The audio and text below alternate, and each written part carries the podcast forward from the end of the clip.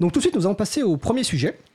Alors c'est un petit sujet qui, est la presse. Euh, le Canard enchaîné consacre son dernier hors-série, les dossiers du Canard, d'octobre 2018 à la question de la vie privée. Donc les hors-séries du Canard, c'est trimestriel. Alors je vais vous citer la description de ce hors-série pour vous donner envie bah, de le lire. Donc bienvenue dans ce monde merveilleux des GAFAM, Google, Amazon, Facebook, Apple, Microsoft.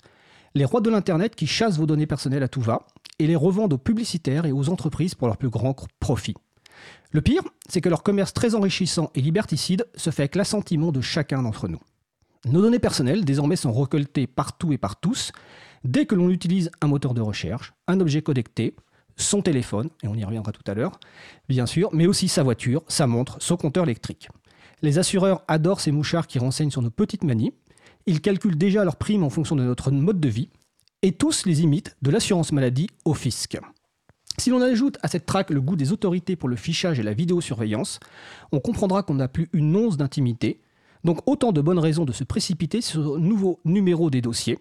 Alors numéro, numéro des dossiers qui fait 120 pages, 6 euros, garantie sans pub, avec un certain nombre de sujets bah, qui ont été un peu euh, cités dans la description de hors série. Donc le fichage à la maternelle, les assurances vie via les sites de coaching, la santé, les objets connectés, les cartes de fidélité dont on parlait à l'instant hors micro, les GAFAM ou géants du web c'est-à-dire ces grandes entreprises du secteur informatique qui font payer leurs services avec nos libertés, la vidéosurveillance, l'intelligence artificielle, l'usage des données personnelles à usage électoral pour influencer les résultats.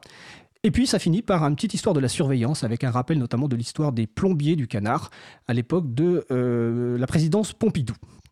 Euh, pourquoi je vous parle aussi de cet article Tout simplement parce que, enfin de ce hors-série, tout simplement parce qu'il y a un article aussi qui nous concerne. Et pour les personnes qui écoutent Libre à vous, qui suivent les activités de l'April, vous connaissez notre dossier Open Bar Microsoft Défense.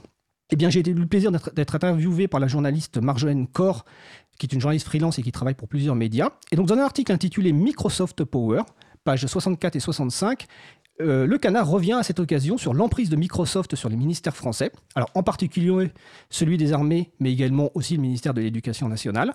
Donc pantouflage, marché public opaque, rapport opposé au contrat, enjeux de souveraineté et de sécurité, le canard rappelle sur deux pages l'accumulation de couacs concernant l'open bar Microsoft au ministère des Armées.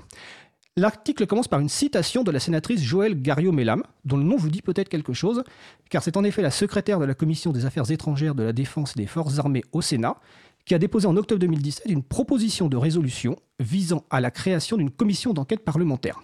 Et l'article commence ainsi. On m'a dit qu'il y avait eu quand même des pressions importantes du ministère de la Défense pour que cette commission d'enquête ne soit pas établie. Et sauf miracle, elle ne sera pas établie, mais il y a longtemps que je ne crois plus au miracle.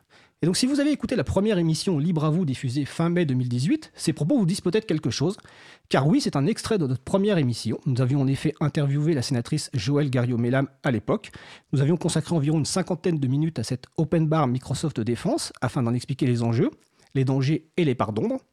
Nous étions également en compagnie de Marc Ress, rédacteur en chef de Next Impact. Donc je vous invite, si vous n'avez pas écouté cette émission ou si vous avez envie de la réécouter, donc à consulter le podcast de cette émission ou à en lire également la transcription qui est disponible. Pour cela, vous allez sur le site de l'April, vous cliquez sur la page consacrée à l'émission d'aujourd'hui et vous y trouvez un lien vers le podcast de l'émission consacré à l'open bar, ce qui vous permettra de reprendre connaissance de ce dossier.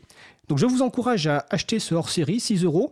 Euh, je peux même vous citer des noms de journalistes euh, dont certains vous connaissez peut-être.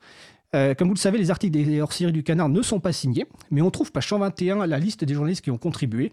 Alors, je vais juste vous citer trois noms. Le premier, Marc Ress, bah, rédacteur en chef de Next Impact, qui était notre invité lors de la première émission.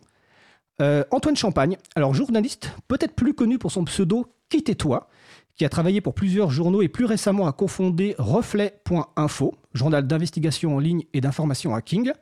Et dernier nom, Jérôme Torel. Alors Jérôme Torel s'est intéressé très tôt à la portée disciplinaire des techniques numériques.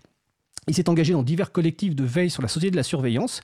Et simplement, il a participé bah, à l'organisation des Big Brother Awards de France il y a quelques années, qui remettait des prix Orwell à ceux qui nous surveillent.